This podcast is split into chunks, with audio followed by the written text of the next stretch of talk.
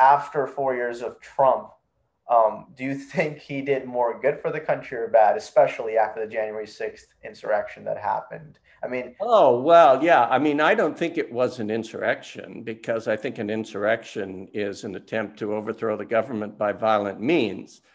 And none of the people who were arrested even were armed inside the Capitol.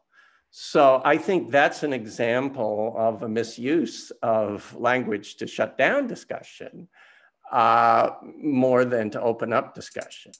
Welcome back to Gen Z Speaks. Our guest today is Professor Scott Soames. Professor Scott Soames is a professor of philosophy at USC, where he chairs the department. He's a graduate of Stanford University, where he received his degree in philosophy. Then he went on to MIT, where he received his PhD in linguistics and philosophy. And he formerly taught at Princeton University from 1980 to 2004 and he's been teaching uh, at USC since 2004. Professor Scott Soames is the author of numerous books. Uh, his recent books include The World Philosophy Made, uh, in addition to a couple others. We're so happy to have you, Professor. Thank you for so much for your time. Thank you. So, my first question to you is you know, you've had a prolific career in philosophy, and in the current day and age, um, why do you think philosophy matters and why what is the importance of philosophy to you? I think um, the importance of philosophy today is pretty much the same as uh, it's always been. There are periods of time in which it's more important than others um, because of the nature of the societies at that time. But the basic aspirations of philosophy, I think, remain um, constant, and they have remained constant for over 2,000 years in the West. Uh, that's a long time. Um, one of the main aims has always been, since ancient Greek philosophy, to contribute to the foundations of theoretical knowledge of absolutely all kinds. And you will realize that if you go back and read Aristotle and see what he has to say about logic, about physics, about biology, about political science, about rhetoric, and the rest. And if you go up through the centuries, you will see similar things of that kind sometimes from pure philosophers, sometimes from people who are combinations of philosophers and scientists. Galileo was one of the latter. He, of course, was a great astronomer. Uh, he discovered also laws of acceleration. Uh, and but he also developed a comprehensive philosophical conception of nature. And then you go beyond him, you get to Descartes. Um, he was both a mathematician and a philosopher. He gave us the foundations of analytic geometry. Um, he developed hypotheses about um, biology, um, mechanistic hypotheses. And then, of course, in, in the dialogues, he contrasted all that with the mysteries of human consciousness and human reason. Uh, and you, you just go on and on. Take, take go to, to the UK. Um, David Hume was, among many other things, a precursor to Darwin. In fact, Darwin's grandfather was his student and uh, who read all his books and gave them to his grandson, Charles, uh, with the admonition that he read them. And if you compare certain parts of Hume's dialogues on natural religion with um, Darwin's evolutionary theory, you'll see the seeds of the ideas, some of them were right there. Uh, who else did we have at that time? Good friend of David Hume, Adam Smith. You think of Adam Smith as the founder of modern economics. Well, he was the founder of modern, or one of them but he also was the holder of the chair in moral science and moral philosophy at Glasgow University. And he wrote prodigiously uh, on that subject. You keep moving forward and you get to a mathematician in the mid to late 19th century, Gottlob Frege, who was interested in philosophical questions. What are numbers and how do we arrive at knowledge of them? Those are, those are philosophical questions. So what did he do in response? A variety of things. He developed modern symbolic logic. Then Bertrand Russell followed in his footsteps. Then we had a set in the 1920s and 1930s of philosophical logicians, uh, Gödel, uh, Tarski, and Church, and then Alan Turing, um, all more or less uh, in collaboration with each other, developed mathematical theories of computational functions that read, led directly to the first computers, uh, and hence to the digital age. You get to uh, say probability and rational decision theory. They were thought up by Frank Ramsey, uh, a young philosopher uh, in the late 1920s, and by my colleague at Princeton, Dick Jeffrey, who taught for decades um, and helped founded subjective probability theory. So that's one just set of things contributing to the foundations of theoretical knowledge. And we could go further. We could talk about other scientific disciplines, physics and the like, but that just gives you an idea. Now, this enterprise of developing theories of the world and also of ourselves it's not going to stop. And the discipline that has made these kinds of contributions will continue to make them. So there's nothing special in that respect about this day and age. Um, philosophers will continue to do that, and, and they're doing that now. Now, okay. oh, go, go ahead, ahead, Professor. No, go ahead. Okay, okay. So um, I've taken back, well, I'm in college still, right? But I took a few philosophy courses. Majority of them were ethics courses. Um, yeah. And it just seems as if that the origin of philosophy was kind of, uh, say, a, a, a, sense of knowledge of everything. And philosophers really wanted to, just from the beginning, they wanted to know about everything, not just linguistics, but as you're saying, mathematics, physics and you know the re- the question has always been always will be why and so it just seems that you know progressively it, it's become philosophers have become less and less concerned with the knowledge of all and to be pretty sufficient at everything and more towards linguistics and more towards why as to uh, why we the way we speak why do we speak a certain way and you know such as that why do you think it, the progressive change has become to that and why have things become so specialized. Like now there's physics and now there's mathematics. And if you do mathematics, you're not doing anything else. So I, I was just wondering as to why do you think the progressive change has has developed well, like I'll tell you, um, specialization is one thing.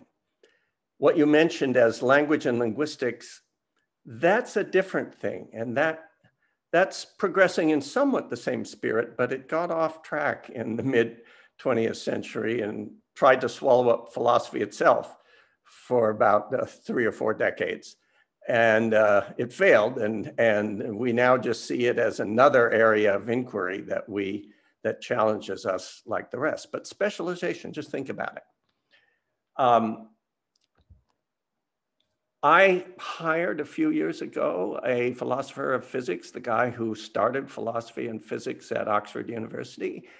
Uh, and he came to USC for a few years. Now, fortunately, somebody else has uh, stolen him away from us. But he had, and what you have to have if you're working in philosophy and physics today is you have to have two PhDs. You have to have a PhD in philosophy and you have to have a PhD in physics.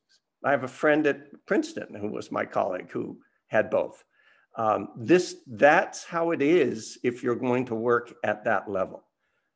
You have to be able to interact with the most specialized theoretical physicists, but you also have to be able to try and put that into a larger perspective that is not always the per perspective of the individual physicists.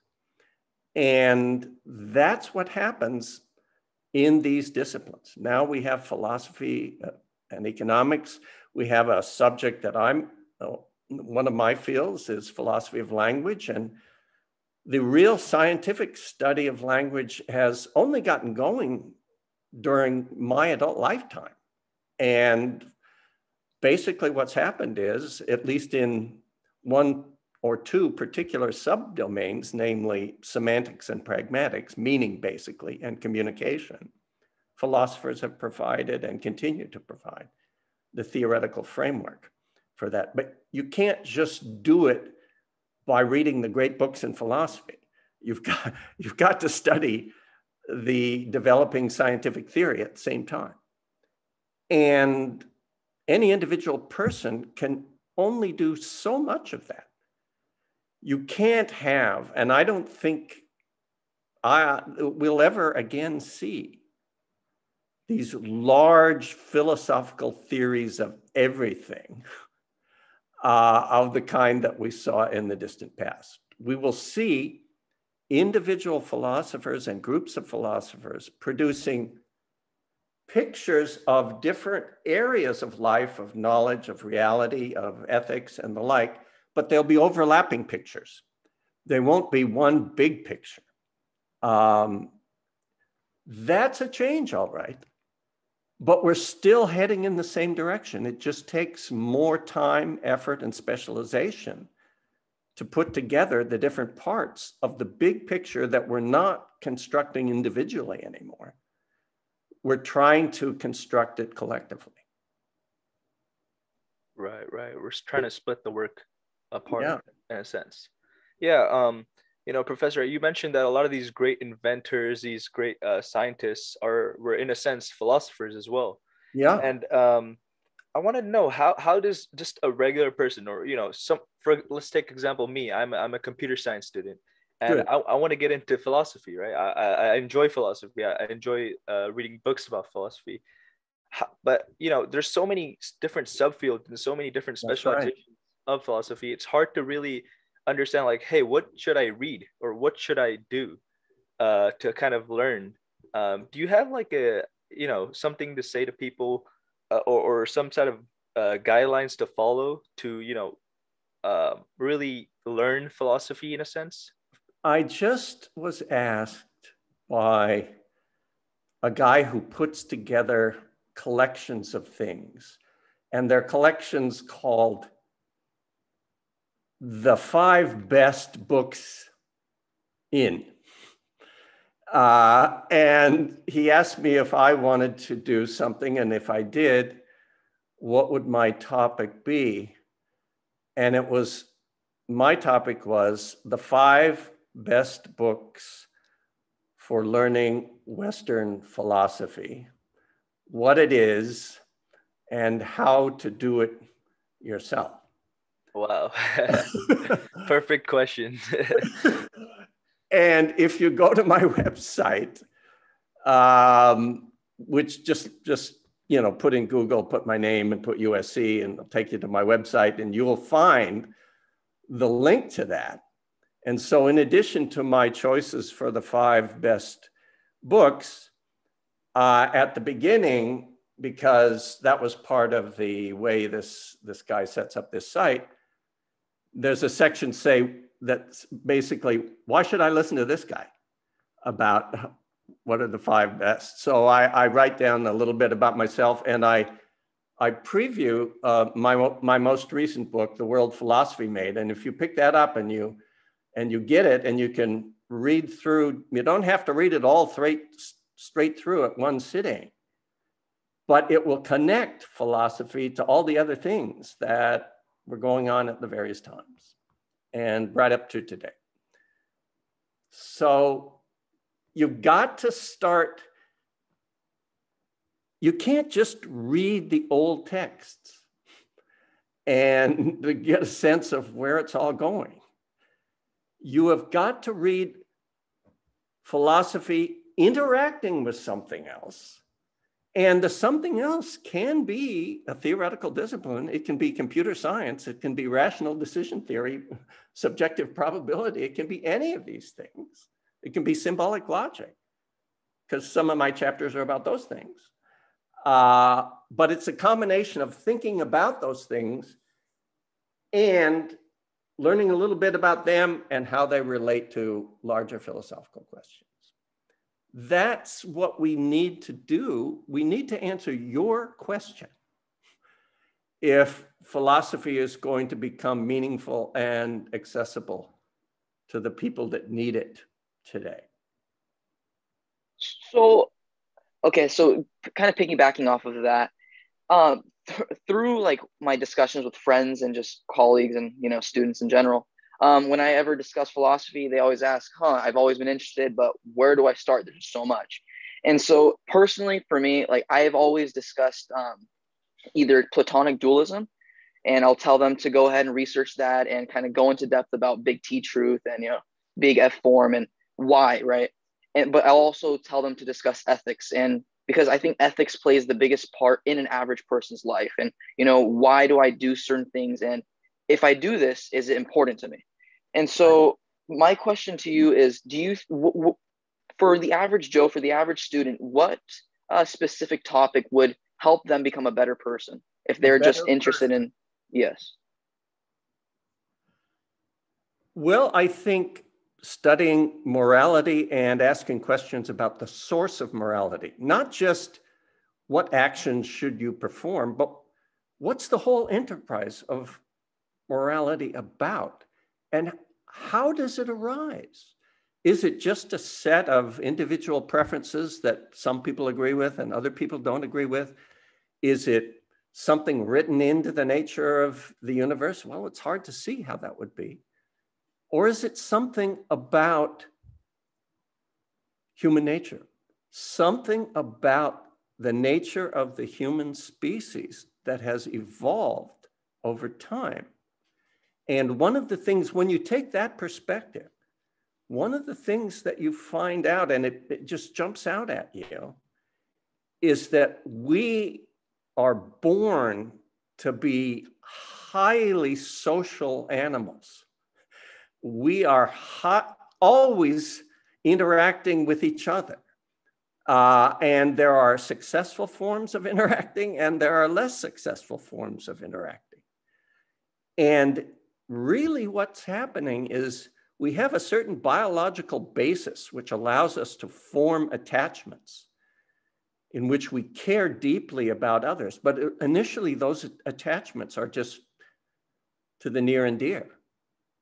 And to step beyond that, we need the right kinds of social institutions so that people can interact in a voluntary way.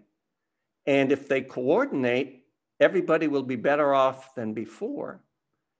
And moreover, we have to want to coordinate, not just to get more stuff ourselves, but because we actually like the people we're interacting with we don't want to let them down. We don't want them to think badly about us. And you start looking into the basis of morality in human biology, psychology, and sociology.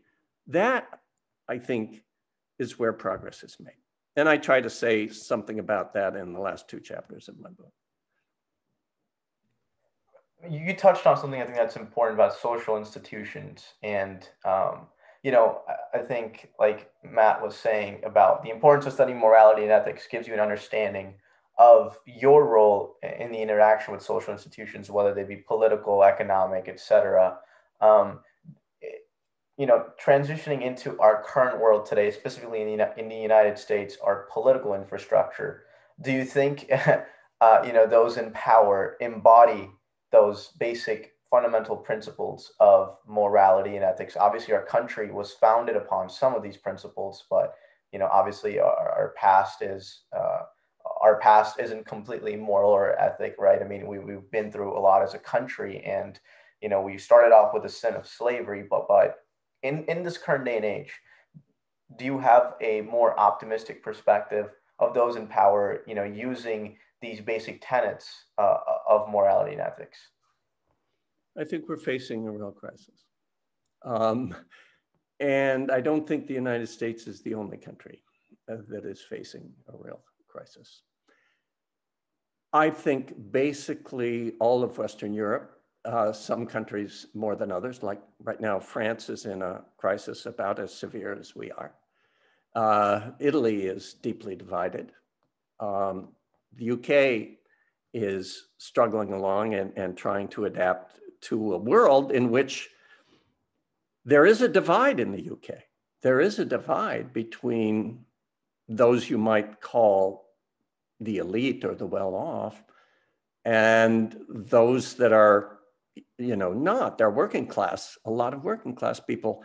And there's a very sharp divide between these two groups and british politics is being roiled by this divide. It doesn't quite know what to do with it. And we have a similar and quite severe problem. You go down you look at perhaps the most advanced country in latin america chile is deeply divided between left and right right now.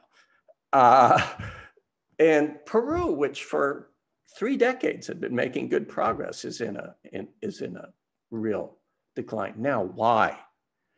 And and what's to be done about it? Let well, let's go back to what we're more familiar with, the United States.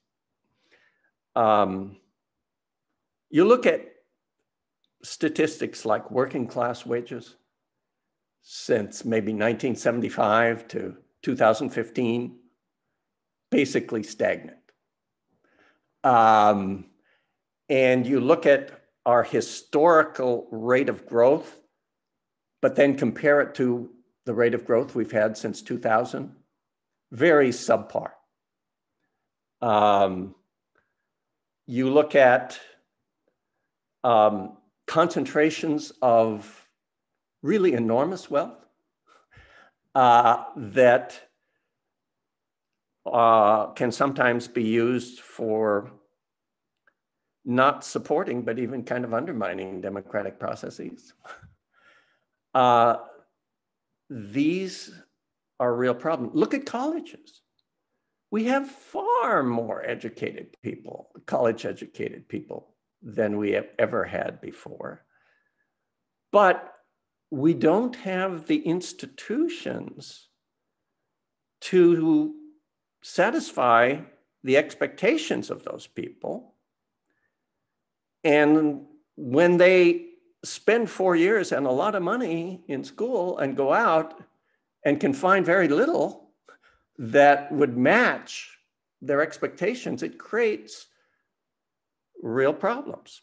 Um, but I guess another thing I've probably got to say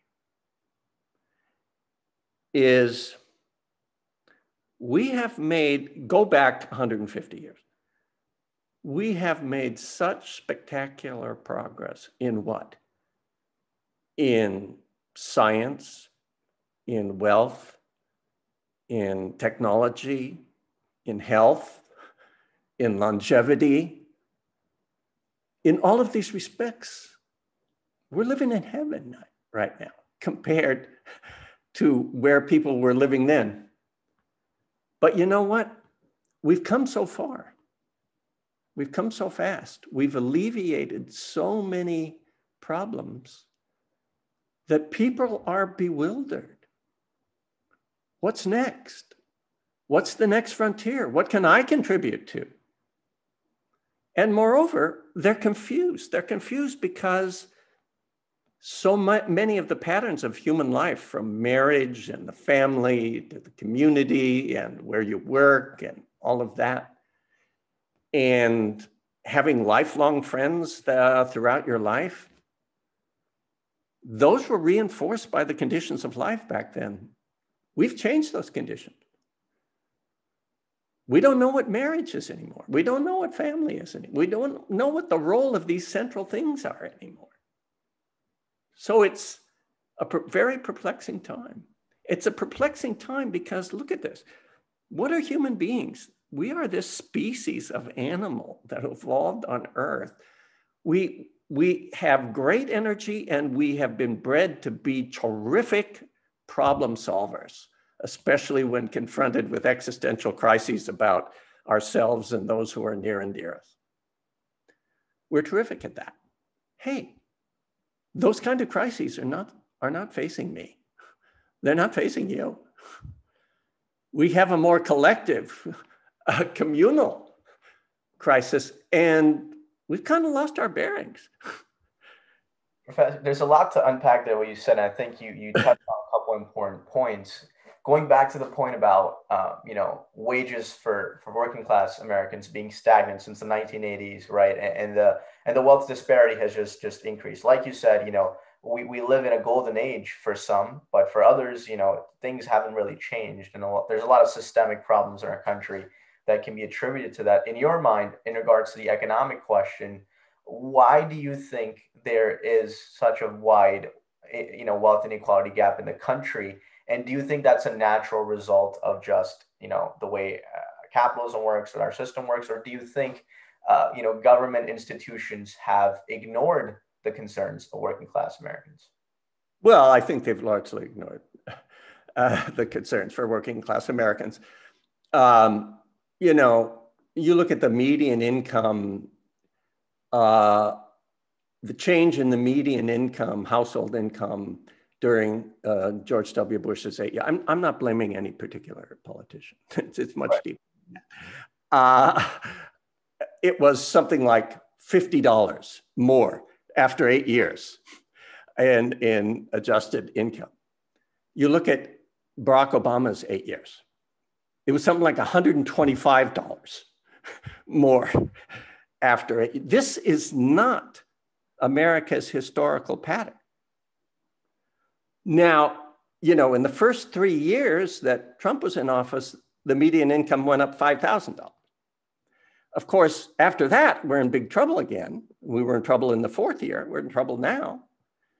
Um, now, how is it going to sort out? I'm not, I'm not wise enough or expert enough to know. But I know we should be aiming to enrich the lives of those people. Or not to, not, that's the wrong way of putting it, to get out of the way and let them enrich their lives in, in the way that they feel fit and, and give them the opportunities to do that. That had been for a long time the hallmark of America. Whether it still is or can be brought back, I wish I could tell you. I think, in my mind, um, what I personally attribute uh, our economic struggles to is going back to the years of, of Ronald Reagan and even, even kind of before, where we, we had this mentality of prioritizing, in my mind, the interests of businesses, right, without any repercussions for the working class Americans. For instance, right, I mean, you mentioned how both Democratic and Republican governments have kind of ignored the effects of trade deals, right, and how we uh, how we operate. No, I, I'm I'm with you on that. Right, right, and I think um, oftentimes because businesses have more influence in politics, right? They have more of a voice, so their concerns, uh, you know, get to be heard more. And obviously, they've got the big bucks. So if you're a politician running for office, you're obviously going to give more of your time of the day to someone who's contributing more to your campaign, right, than the average person who's not contributing. In my mind, I think it's also a lack of innovation in politics, where I, if in my yeah. mind, at least on a federal level, right? I feel like there's a lot of people running for Congress who are kind of doing it for themselves, right? For their own career and ambition, and, not so much for to to further the interests of the constituents they represent. I mean, they do some projects here and there to say, look, this is what I did, or, or they kind of blame that our country's so divided. It's not my fault. So if it, if it's not, I mean, obviously, like you said, there's not one person to blame here or one administration, but uh, as a country, right, where do we move forward in terms of dealing with this crisis and, and, and other crises where a lot of Americans, they're just tired uh, of the way politics currently works and, and, they refuse to be part of the system. I mean, only 60% of people usually vote in elections and in midterm elections, it's like 30 to 40%. So what, what in your mind is a potential way to remedy some of these problems? I wish I could tell you a remedy. I can't sit here and tell you a remedy. That is really beyond right. anything that I can do. But I do think you, you talked about the trade deals and all that. You know,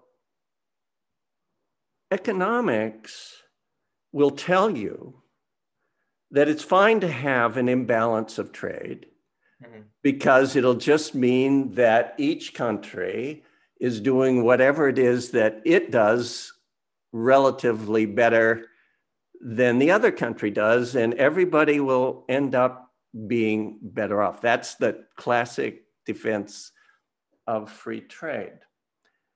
And it's not like I'm a big enemy of free trade or anything like that, but economies are not countries. Countries have economies, and economic forces are intertwined with cultural and social forces. And sometimes you have to protect different groups of people that are valued parts of your country and that have helped build your country even if they don't they can't learn to code uh, and they still have a lot to offer they offered a lot in the past and we got to find i guess you know we're all people who are educated quite highly. We have to find ways of seeing them of portraying them of writing about them of interacting with them which brings all of that out so that there's not a sense of us versus them. Uh, and i think those of us who are better off and more highly educated, we have a bit of an obligation to go out of our way uh, to try and try and bridge that divide. And I'm I'm very concerned that the federal bureaucracy doesn't seem to care about this. Right. I think part of the problem is like you said that this isn't just a trend in the United States, it's in other countries, right? We see the rise of populism in countries like the United Kingdom, among others. And, and I think one common trend that I see here is that, like I said, going back to my point before about politicians, I, in my in my again, this is my opinion. I think that a lot of people who are just craving for power, you know, use these frustrations uh, to just you know further themselves. So in my mind, that was you can attribute that candidacy to, to Donald Trump and what he promised people, right? I mean, there, there's stuff to be said about what he actually did in, in government, but I feel like he did more harm to our country and the world as a whole, but only because he, you know, used the frustrations of people to his own benefit. And we didn't really see systemic change in terms of the economic inequality. If you look at his tax cuts, that they primarily benefited corporations and, and for middle class Americans, these tax cuts were very minimal compared to you know companies like Amazon, etc. So, uh, how much of this blame? But you're neglecting wages. You're neglecting the the figures I gave you about median household income, and you're neglecting the fact that in the last couple of years, the increases in the income of the bottom 25% were higher than in the top 10%. But I mean, what policy of Donald Trump do you attribute that? Oh, I don't know. I don't know. I know it wasn't happening before and it did happen then. I don't know what caused it. I, I mean, may be cutting a lot of regulations, which apparently his people did. I, I think the problem with his administration to me was, I mean, obviously he left a country. I, I think he left after he left office. I mean, if you look at when he took office and after he left office, I think the country was worse off, right? I mean, we, we, we had 500 to 400,000 COVID cases and the economic repercussions of that. I mean, don't get me wrong, he did do some good stuff, eh, eh, you know, I mean, in terms of, you know, working with Democrats in, in March of 2020 to pass a stimulus check, which I think helped the economy. I give him credit for that. But I think as a whole, because my, my point, my, my larger point here is it seemed to me that he was there in office for himself, right? And he's always been a guy who doesn't really know much, but pretends to, right? And uh, a lot of people were attracted to his personality and what he talked about. I'll give him credit. You know, he he was the guy who started talking about trade deals and you know uh, the working class plight. And I think a lot of people gravitated to that, like you said. But I also think that he because he was there for himself, right? We didn't really see real change, and he ended up kind of, you know, you know, continuing on the old Republican neoconservative policies that I think have led to our economic disparity. Let me know if you disagree or agree with that with that take. Yeah, I think you're concentrating too much on policies, politics, and personalities, and not enough on the actual institutional arrangements that aren't always a function of a new federal policy or a new trade deal. Um, and I would like to see more federalism. I would like to see the individual states decide, okay, let California, I'm going to decide we're going to do this. Let South Dakota decide I'm going to do that. Um, and let Utah and Nevada and Arizona make their own decisions. And I'd like to see if some of this works better than, than others. I think the idea that everything goes to Washington, D.C. is, is more of a problem at this point than a solution. Right. So, in terms of what you were talking about, like federalism, right? So, kind of piggybacking of what you said prior to Ibrahim's question, um, you were talking about how um, you know, it's us versus them. And I think that's the biggest thing right now. And I don't, I just 100% agree with you that people don't see it. They see it as us versus them, and they don't see as a unity or there should be that there should be a bridge. And so it seems like progressively, again, progressively, it's just the divide has become more and more um, disparity, right? So, what would you say that the government should do to kind of kind of bridge that and, and talk to the citizens like this is not okay that there's people going completely head on against each other as if we're in like a cold civil war. And so i don't i don't see it as um, benefiting us. I don't see it as advancing us as a nation. Um, i do believe there needs to be a bridge. I just don't know when or why uh, politicians don't address it and when they will address it. What do you what do you think on that? Well somehow it's not in their interest. Um, and we got to find a way of changing that. We have too much concentration of power. We have, um, you know, the new tech giants, they have too much power.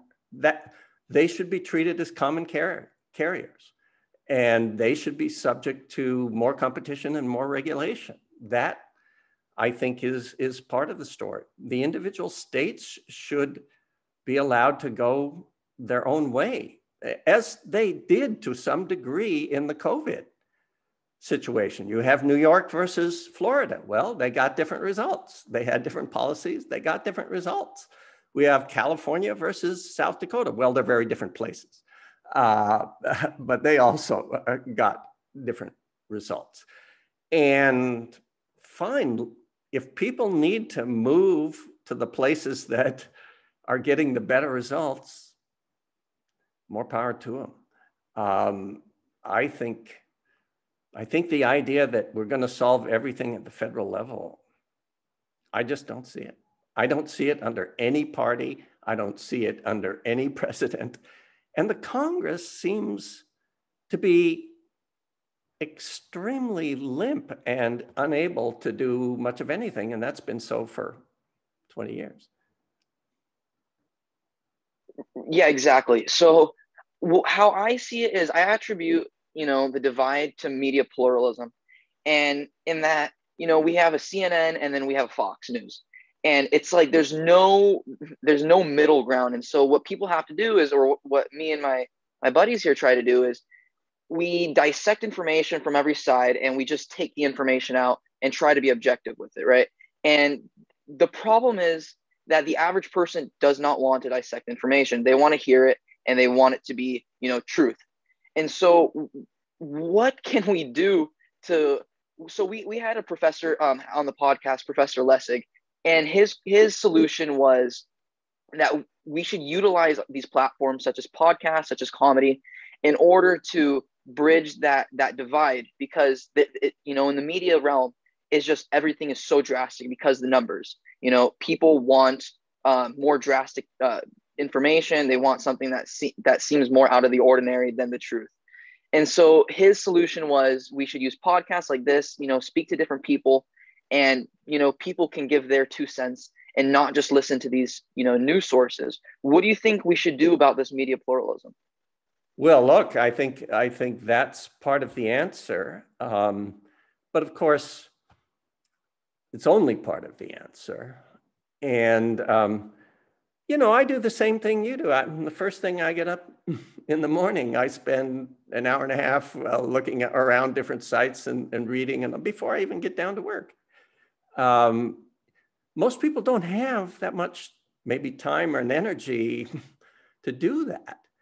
But for those who do, yes, it's very valuable. We would be lost if we didn't have that at this point, no doubt about it. But let me ask another thing. What do you think the role of colleges and universities is, and what do you think it should be? Are, the, are, you, are you pleased with what you see? Are you wishing it were a little different or what? Yeah, personally, I don't think I'm happy with what we're getting. I think a lot of people aren't happy with what we're getting. It just seems things are very one sided when you go to a college, you know whether it's going to be a conservative or liberal college before you go. And it just seems like a lot of professors will either stray towards that path, right? And nonetheless, it's like information is, is just one side and it's just bias versus it being straight information. And it just seems that this has been increasingly, increasingly um, adapted into the education system. And I think that's really penalizing a lot of uh, students and a lot of adults in general because they're not receiving, it's like they're not receiving information to decide for themselves where they want to be. It's like information is being fed to them and being told to them where they should be. So if you could start a new college and you had, you know, $10 billion to start a new college, you had an endowment. Uh, hey, there are plenty of people out there who have $10 billion, and maybe you can convince one. Right. Um, what would you do? I I honestly believe it should be very objective. It should be, you know, this is where we are. This is the information we've received in the past. Um, the information we received in the past is, of course, biased, um, has, has a biased taste to it, but this is where we are and this is why. And just allow the students to kind of go ahead and dissect the information because you know in reality we all come from different experiences. We all come from different lifestyles right? And so that kind of uh, changes our opinions and our uh, our truth basically. So i think that professor should be there just to give us our information and answer questions as to what we are confused about or what we think should be different. And instead of feeding us information and because i've had professors in the past who have been very cynical of certain things, and I don't think that cynicism should have been there. Or now, what's they, your major? I'm a business admin major. Yeah, and and so especially in, some of my philosophy courses, it, it's like don't tell me that I'm the chairman. right, right. well, let, us move away from that a little bit, but I'll, take another example. No, I. I would like to know about your philosophy courses, but not by name or anything. right. Okay. So, okay, in one of my ethics courses, uh, the professor was quite um, one-sided with things, and I didn't think that that was the best way to do it. I, I know ethics is typic- typically it's a one-way thing, right? This is right, and this is why it's right. But in my opinion, I think that everybody makes a decision based on how they feel, and I think that if they're capable of rationalizing it out, whether it's right or wrong, that could be their truth. So you're thinking that a professor should help a person articulate his or her value, put them in the form of stateable propositions and arguments. And then when the arguments are out there, people could say, well, it seems to have this strength, or maybe this is an objection, and and uh, let a hundred flowers bloom. Well, essentially. Uh-huh. Yeah, let, let, the, let these course students an decide. upper division course or a lower division course? Uh, it's an upper division. I see. I think yeah. going going back to your point, Professor, about um, you know colleges and, and, what why they're so important. I think what's happened in the country is that um, in my and again this is my opinion only i think there's so much bureaucracy in colleges that um oh that is true. Let me right. tell you it drives me crazy. Exactly. I mean it's, it's it in my mind that's a lot that's part of the reason why college is so expensive right is because oh it is. universities continue to hire different administrators and bureaucracy bureaucracy after bureaucracy. There's new rules and regulations and i kind of think that that to a certain degree that you know it helps the students but to a certain degree it does not. And I think what it does is that, um, you know, colleges and universities started to get in the middle of curriculum and what's taught in the classroom. And I think that's a major issue. I mean, for, you know, colleges that are liberal like USC, and as a liberal student, I, I have empathy for, for students who are conservative, right? And, and who, who feel afraid at times to express their opinions and beliefs and i think that that's something that we need to address if we're going to you know build bridges is is understanding and not to you know if we disagree with someone how can we disagree in a civil way?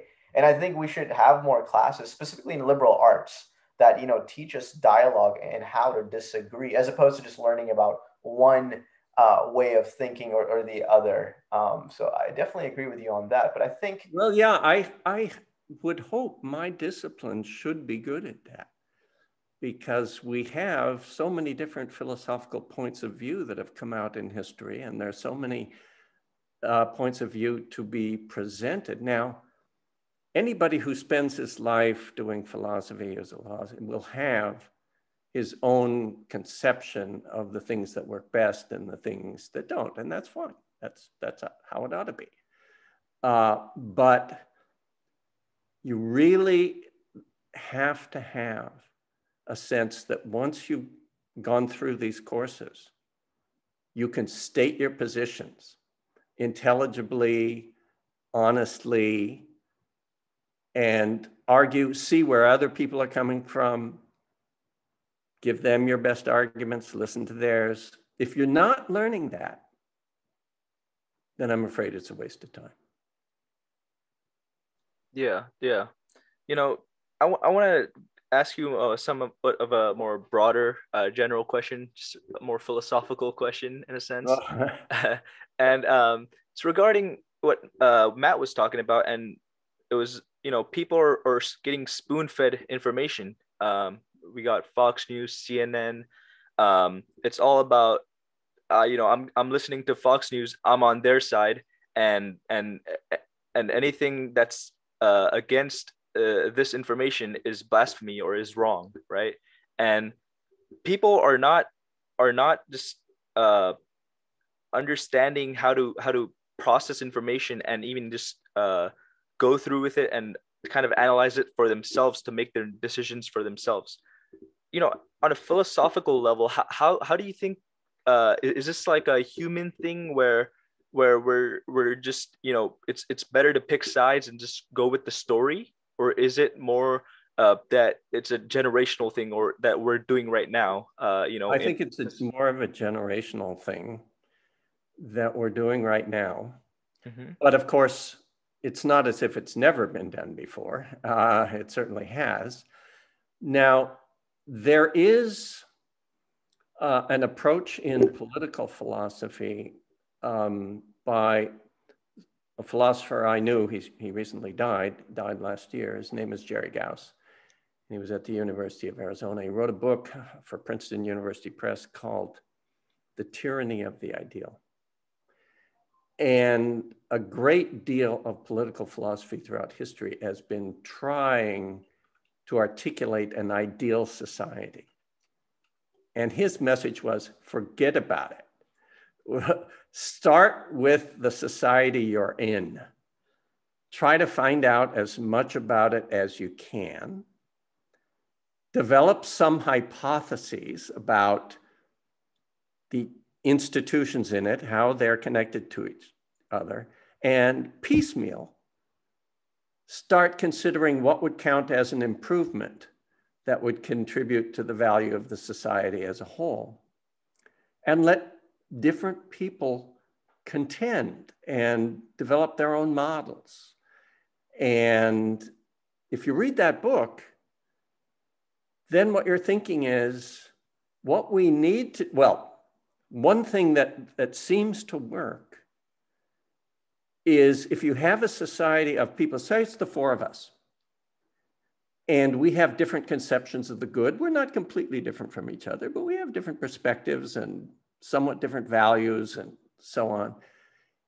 And we have to somehow be willing to articulate our ideas to others, give our arguments, and then find a compromise solution that may not be the first choice of any one of us, but the solution we get is for each one of us better than the status quo. Right. And we have to find a way, okay, let's agree with that. And now let's see how this change changes other aspects of our relationship. And we go on in this way, making incremental progress by each of us has a systematic view, each of us is willing to compromise aspects of it. And we have the faith, each, each one of the four of us might have the faith. You know what? I bet if we keep doing this for a period of years, we'll do better than if any one of us were to develop his own theory and follow that through. Because even when I'm disagreeing with you, I think you may have something I'm missing. And so I never want to shut you out. I want, I want to find ways to compromise with you. I'm not giving up my own values, but if we can do that in our institutions, we can make progress. But now it's easier to think about that with four of us than it is with uh, 330 million of us. Uh, so that's one of the reasons I like the idea of getting uh, back to state governments and even local governments, even though those governments have not been great in the past either. But they might be more amenable to change. But the reason I focus on college is because the people who think about these things and who go into government at a variety of different levels, if they start thinking in these terms, then we might get institutions that value this kind of interaction that I just sketched, and we can start our way back. Yeah, you know, I, I definitely agree with you. I think everybody has their own view, but I think the hard part is the compromise. I feel like in, in our age, people are not willing to make that compromise uh, to make the incremental uh, changes. Um, and maybe that's you know as Matt said due to uh, media pluralism you know people are just uh, saying that side's entire argument's wrong even though there might be you know hints of truth to that argument uh, but yeah you and know, you miss a lot if if you're just always making an all or nothing decision right right and me, the media might be forcing that upon uh, a lot of the american people so. and we talk about the media and what is this media those are internet, sometimes national, sometimes international organizations. They op- operate at a very high level of abstraction, very far from the daily lives of, of all of us. I think we got to find local media. We got to find local ways of interacting. Um, and it's not think globally, act locally. It's think locally, act locally. Yeah, no, I definitely, I definitely agree with that. I think also, like you said about local power, I believe in the power of local newspapers, and that needs to be revived. The oh God, yes. I mean, local journalism is dying, and that's you know, it sure is. It, it's it's very sad because local journalism used to be something that everybody agreed nobody thought it had a bias right they gave it to you like it is and we respected the local journalists and i think i don't know i, I think the government should do more a better job of subsidizing and maybe state governments can do it or you know uh, counties can but I, I don't see the business model of local journalism surviving. So i think it, it has to become some sort of a government supported entity because i really do think we, we need to revive it. You know, if we could get Zuckerberg and Bloomberg and a few of these others, they, they could have enough resources to put money in that. Now, I don't think that's what they're interested in, uh, but there's a lot of um, there's a lot of money out there. And if it were put to the right use, and it's not just a matter of buying things. I mean, but still, you've got to start small and and and be willing to live with that. Think I'm not going to change the world. Do you know that? I want to change this little corner of it. I want to be involved with others who do. Right. I think I do want to I want, I want to touch on something that I think we haven't yet, and I think it's it's, it's a little important because uh, going back to like you know what you what Jenish was saying and what you've been saying in terms of, and I think all of us four of us agree that we need to do a better job of understanding the position of others, right? Not just you know yeah. uh, label put each other in boxes. I think once we put people in boxes, that's when we lose it. So, uh, in understanding your view, you know, you you in 2016 you and other philosophers actually signed on a letter supporting the candidacy of Donald Trump. And I'm really interested by that. You know, you received a lot of criticism, right? I mean, you teach at USC, it's a liberal campus. So, uh, and, and, obviously, I, I want to understand a lot of people, you know, have this view of this typical Trump supporter, right? I mean, when you imagine someone who's supporting Trump, you don't imagine an MIT graduated, you know, world renowned philosopher like you, right? And why, for it's, it's, it's kind of a two part question, but First, why what do you, what do you think what do you find appealing about Donald Trump? And second, why do you think that there is this misconception of the Trump supporter? Do you think there's any truth to that? Well, I I, I think uh, I I thought both parties in the United States were failing. Mm-hmm. Um, I thought there was very little hope within the Democratic Party of getting somebody who would turn it around because they had become kind of lockstep and ideological. The Republican Party was still just a, a coalition of people of a variety of views, and they would sometimes do this and sometimes do that.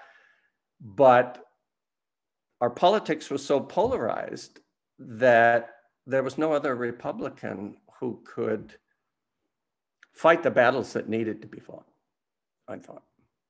And um, that is what appealed to me. Now, at first, I thought he was too much of a dirty fighter um, because I was favoring some other candidates first, and he blew them away uh, in ways that I thought were, well, not entirely on the up and up.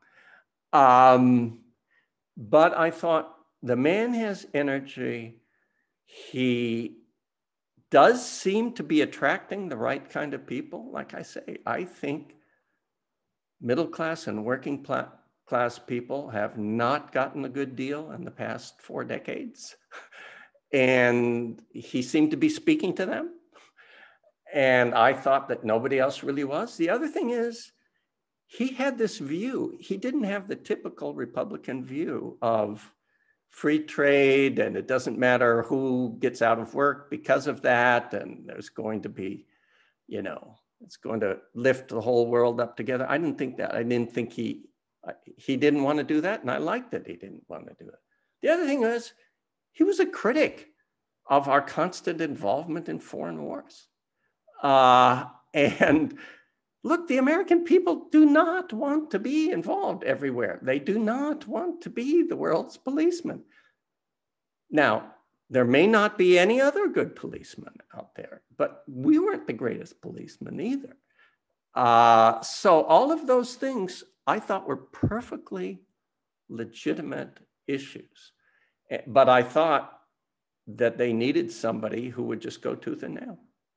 So he did. Uh, and I think for the first two, three years, the results were good. Do you, and, just a quick follow up on that. Um, like you said, I, I, I mean, there, I think on both sides of the political aisle, there's kind of a growing sense of agreement that the to re-examine the role of the United States in foreign affairs, right? And, and like I said before about the the effects of, of trade deals, but uh, after four years of Trump, um, do you think he did more good for the country or bad, especially after the January 6th insurrection that happened? I mean, oh, well, yeah. I mean, I don't think it was an insurrection because I think an insurrection is an attempt to overthrow the government by violent means. And none of the people who were arrested even were armed inside the Capitol. So I think that's an example of a misuse of language to shut down discussion uh, more than to open up discussion. Okay, well, I, I have to touch base on that point again. I mean, okay, listen, I mean, I, am trying to understand your perspective here. to me, it, like you said, an insurrection is people going in with the intention of overthrowing the government. I mean, we all saw the videos of, of you know, supporters destroying, uh, you know, uh, you know, the Capitol building essentially, you know, barging their way through. I mean, they had uh, they used violent language. Obviously, some of them were not armed, but no, no, none of them were armed. None of the people were arrested were armed but but still like their, their intention was to overthrow the government i mean had let's no say, you're not going to go into the government and think you're going to overthrow the government if you don't even have uh, you don't even have a firearm on you my god but they were That's saying they were saying they hang Mike Pence. I mean, they were saying all those things. People had oh, to. yeah, people say bad stuff. They, do say bad stuff. But but here's what I don't get, Professor, and, and I'm really genuinely trying to understand your perspective here if let's say Barack Obama was in power, right, and he would have done, and his supporters would have done this, do you think you would have had the same response here? Yeah. I mean, I, I mean, if you, I, I disagree with not calling this an insurrection because what I think that does is that lowers the bar. I mean, I come like I'll, I'll tell you this. I hey, come, the bar was pretty much lowered with um, the whole RussiaGate thing. I mean, you think so?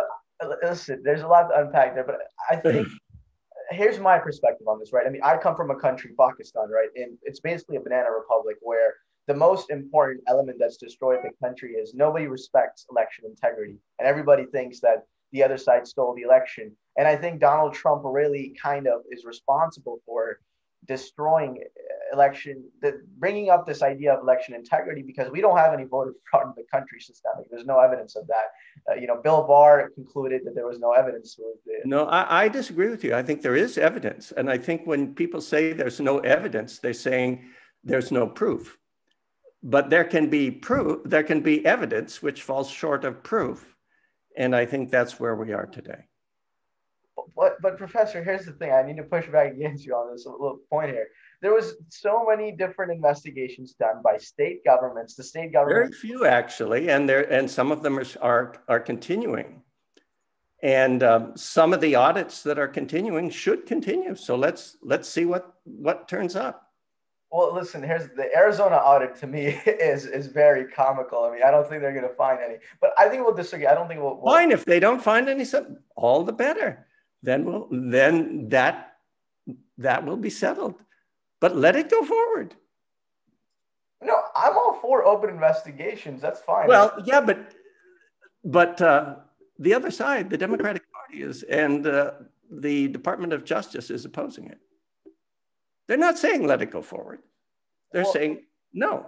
I mean, they have a reason to say. I mean, it's been now eight months of constant back and forth on this. I mean, Republican administration. You know how long legal issues take to resolve? They take a long time. Sure. I mean, I mean, but the thing is, this is kind of just if you find the evidence, you present it, and nobody's found the evidence yet. I mean, I, I think we'll disagree on this point, but that's fine. But I think I do. I want to ask you, and I, and I don't want to spend too much time on this, but I want to ask you about you know going back to my point about personality. Do you genuinely think that Donald Trump didn't do any harm to our democratic institutions? I mean, you know, he he criticized the FBI, the CIA, and obviously. I mean, well, I think the FBI was seriously deficient. Right, but, but my point is that he, you know, my son was in the FBI for a part of that time. Right, but do you think that his some of his you know criticism of our democratic institutions, his his insulting of just you know democratic principles was was good for the country? Do you place any blame on him for that? I don't, I don't, I'm not aware of democratic principles which he insulted. I mean, this idea of the freedom of the press. I mean, he was very much against that. I mean, whatever. wait a minute. Was he the one who stopped the reporting on um, Hunter Biden's laptop? Well, the, here, no. Listen, I, I, I am the type of liberal which will say we need to investigate everything that that. I mean, Hunter Biden seems like a very you know, fishy person. What he's done is just terrible. I mean, he's he's used nepotism to its full extent, right? He's he's an incompetent person. I agree with you on that. But uh, I, I mean, he's a former drug addict as well, so I have some sympathies for him in that regard. But but professor, I mean, like he destroyed this whole idea of an independent free press. I mean, he attacked Wait a minute. tough questions. I he mean, criticized the press. he, I It's mean, fine to criticize the press. It's fine for the cr- press to criticize politicians. it- it's absolutely. Was there some law passed? it wasn't i agree with you on that but i think the president has a moral responsibility right to be uphold those conventional principles don't you think I think he was okay. He had his point of view. He expressed it. Other people expressed theirs. He, I don't think he, he's impolite. Okay, he's impolite. i think okay i think you're being very leading on him and that's all right i mean i, I don't want to stretch those questions out but my last question on this on this subject is you know on a, on a very serious and fundamental level do you think four years of trump uh, after and this includes the covid crisis was the country better off when when trump left or as a whole how do you assess his whole entire administration all four years I think for the first three, it was much better off. And I think after COVID, um, it went down the drain. Okay, gotcha. I think, yeah, I think um, there, there is a fundamental argument to be made that the first two years, you know, produce economic productivity and, like you said, about the medium wages going up. Although I don't really attribute that to Trump as much, but I think, I think again, like I really have to emphasize my point about personality and being in politics for the right reasons. I think because he was in it for the wrong reasons, in my opinion, he he he mishandled COVID because he again perceived of these national problems. The COVID was basically a pandemic, uh, uh, an entire war, as something to further his own candidacy in 2020, and he kind of failed to recognize that he's the president for the entire country, not just the states that he voted for. And I think the Republican Party, if they use some of his principles, right, of you know helping the working class and others and re-examining the U.S. role in foreign You see, affairs. that's a big step for the Republican Party Absolutely, I think there's that's. because they had never done done that. I think we're in the middle of a very big shift in politics, where the Democratic Party has kind of you know switched gears. The Democratic Party was always the party of the working class, and uh, the Republicans have made it that. So I give Trump some credit for that. Absolutely, he deserves it, but. Uh, I don't think he's the right guy. Do you think he's the right guy to, to lead the party? Well, I don't know that he's the right guy. I think there are other people as well. And, but I do think we're in some, for some serious, difficult years uh, until the next two elections. Um, and I think we could uh, face problems which make last year look pretty good. Right. Well, I'll, I'll let my other two co-hosts jump in here. Okay. All right. So I'm not one to push like political questions, and I'm very much libertarian moderate myself. Um, so I'd rather just kind of go back to a question of philosophy. so a question that I've always been very intrigued with is that okay? It seems as if like I- I believe the statistic was about 90% of all philosophers uh, were a, a believer in religion um, in some way. They believe in a higher source of power. Uh, and I believe, I- and my, personally myself, I do believe there's a higher source of power. Uh, what do you think on that? Do you think that religion has to do with philosophy, and how do you think that's that's connected? Yeah, I do think that religion and philosophy have been closely connected, and there's a reason for them uh, to be closely connected. Um, I do think, in terms of the quote you made, 90% think there's a higher power. I don't know what group that was. You know, the people I've spent my time with in philosophy for 40 years, um, very few, very few believe in any sort of high, higher power or God. And so, and I'm talking about the people at MIT, Stanford, Yale, Princeton, um, and that sort of place, even USC to, to a large extent. Um, as far as the connection goes, Sorry, just to interrupt you real quick. Um, the 90% that was as like a, a whole, right? From Socrates to Nietzsche. oh, And- and then I see. I thought you meant the people today who were doing philosophy. No, sorry, as, as a whole. I should have been more clear.